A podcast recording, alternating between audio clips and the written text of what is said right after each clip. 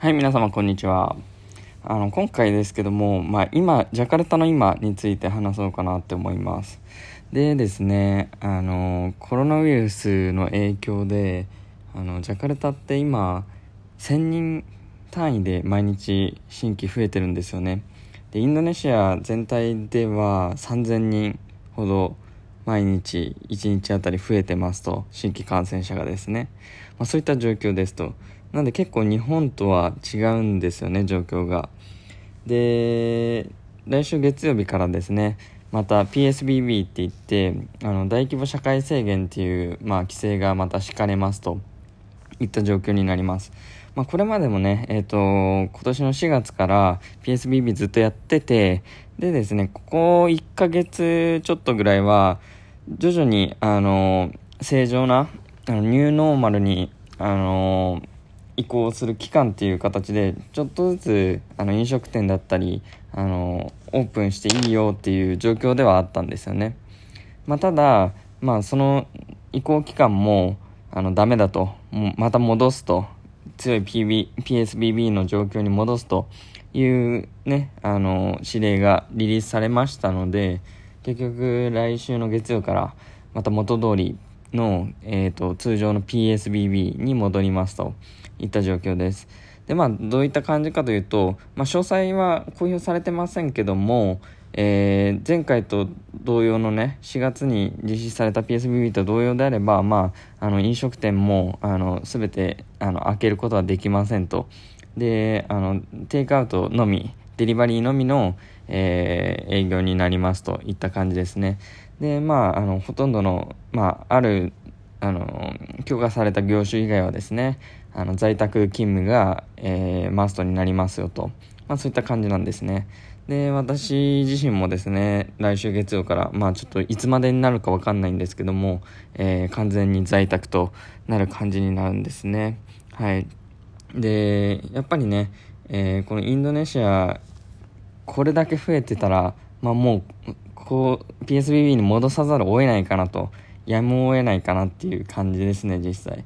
まあ、ただ、あのー、まあ、最終的には共存する必要があるような気はしてますね。まあおそらくそうなんでしょうけども、まあ、で、まあ、医療崩壊あのー、にならない程度にですね徐々に、えー、みんな体制つけていくといった感じかなとは思ってます。ね、でも、まあ、あの日系企業って海外に進出してる日系企業って結構やっぱ自動車関連が多いんでで特にインドネシアって自動車関連関連多いんでやっぱりきついですよね日系企業。うん、でまあ日系企業で働く、まあ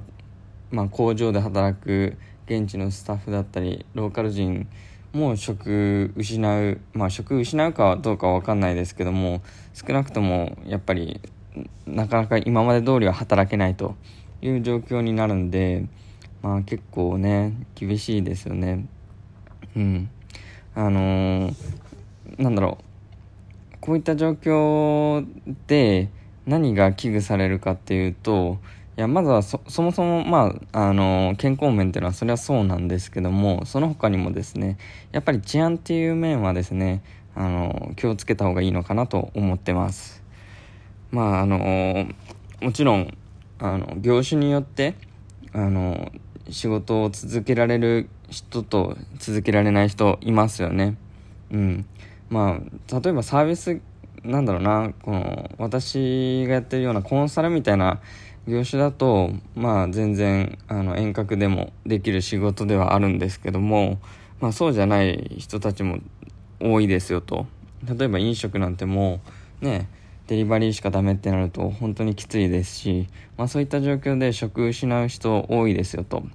でしかも、あのまあ、そもそもがですね、えー、現地の方と、えー、駐在の方と全然給与の体系違いますんでそこでまああのまあ治安が悪化する可能性は大いにあるといったところですねなんで私だったりもこの、まあ、また PSBB 戻ってしまってまあ、在宅になるというのはですね、まあ、仕事面であのオフィスに行けないっていうのもそうですけども、まあ、そもそも家から出ないといった対応を取ろうかなと思ってます。これはね、あのコロナウイルスに感染するリスクを避けるっていうのもありますけども、まあ、それと同時に、えー、治安の悪化を危惧してですね、えー、自宅にこもるといったことを考えております、まあ、こういったように海外で暮らすっていうのはですね結構日本では考えられないあのリスクだったり日本だとそんなに想定しなくていいリスクについてもあの自分の自己管理で、えー、想定していく必要がありますよといったところはですねあの今回コロナウイルスの件で、えー、顕著に出てるのかなと思います。まあ、ここまで用心して行動するっていうのもまあ今までなかったんですけどもちょっとですね状況が状況なんであの、まあ、ベストな方法ベストな方法っていうかあの可能な限りの、えー、打てる対策を打ってあの生活したいなっていう感じですね。はい。まああの幸いですね。あの私のコンドミニアム、まあ、マンションはですねえー、1階にモールがありますので、えー、全ての生活は、えー、自分の住居内で完結しますよと。全て手に入りますといった状況なのでもうちょっとあのこの PSBB が開けるまで、まあ、1ヶ月なのか2ヶ月なのか分かんないですけどもこの期間についてはねもう家から出ないと、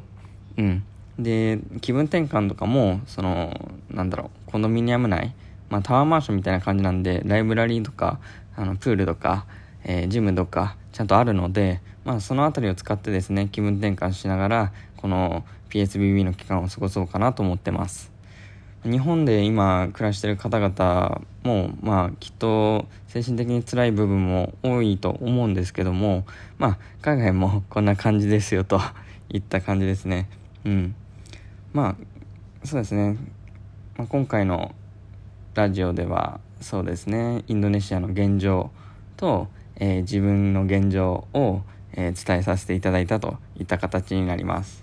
えー、また、あの随時ですね、え状況が変わりましたらまた情報共有させていただきますのではい引き続きよろしくお願いします。本日はご視聴いただきましてありがとうございました。